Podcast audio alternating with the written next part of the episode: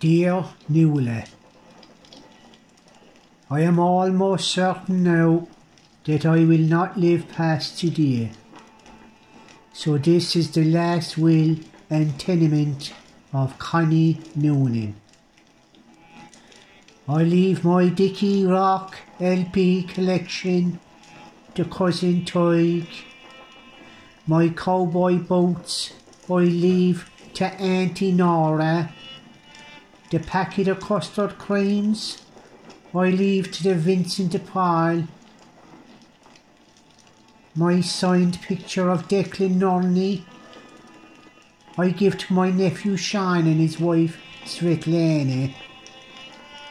I hope to be buried with me uh, with the Whizzer and Chips annuals, but I leave my Dandy and Beezer comics to Father Murphy, the curate.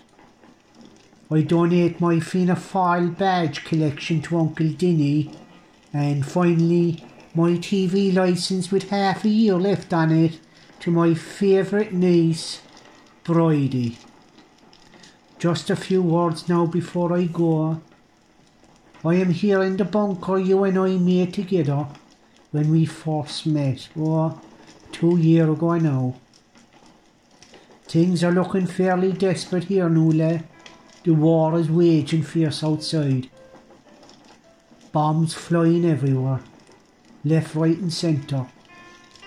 At least they're Irish made bombs, buy locally, as me ma used to say.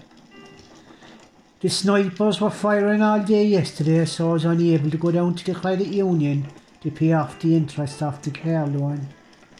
So I'll be expecting a late payment letter, I'd say now any day soon. Although the, the, the credit union was bombed out three weeks ago.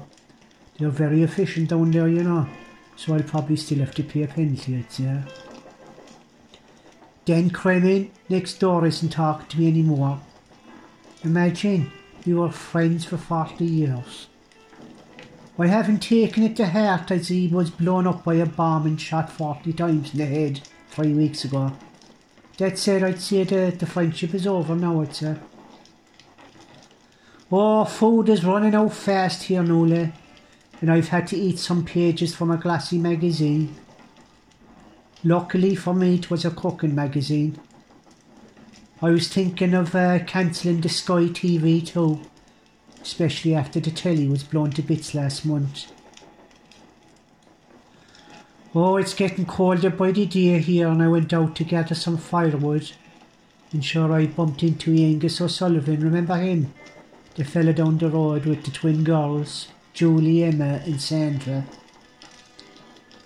He told me that his Peggy passed away last week I asked him what she died of, and he said she wasn't dead at all. She just passed away on the road in the car waving from the back window with a fella she ran off with. Oh, I'm so lonely now, Nuala. I've begun thinking in pure thoughts with my old action man in under the sink.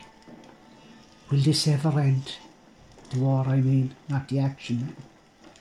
I miss you terribly, Nuala, and I will always remember fondly those picnics on the beach and how we danced on the sand in Inchydoney, listening to the waves crash against the rocks in the moonlight. Nuala, you're the best Yorkshire Terrier I ever owned. Cheerio now, as I have a page of cabbage on the stove. Love, Connie.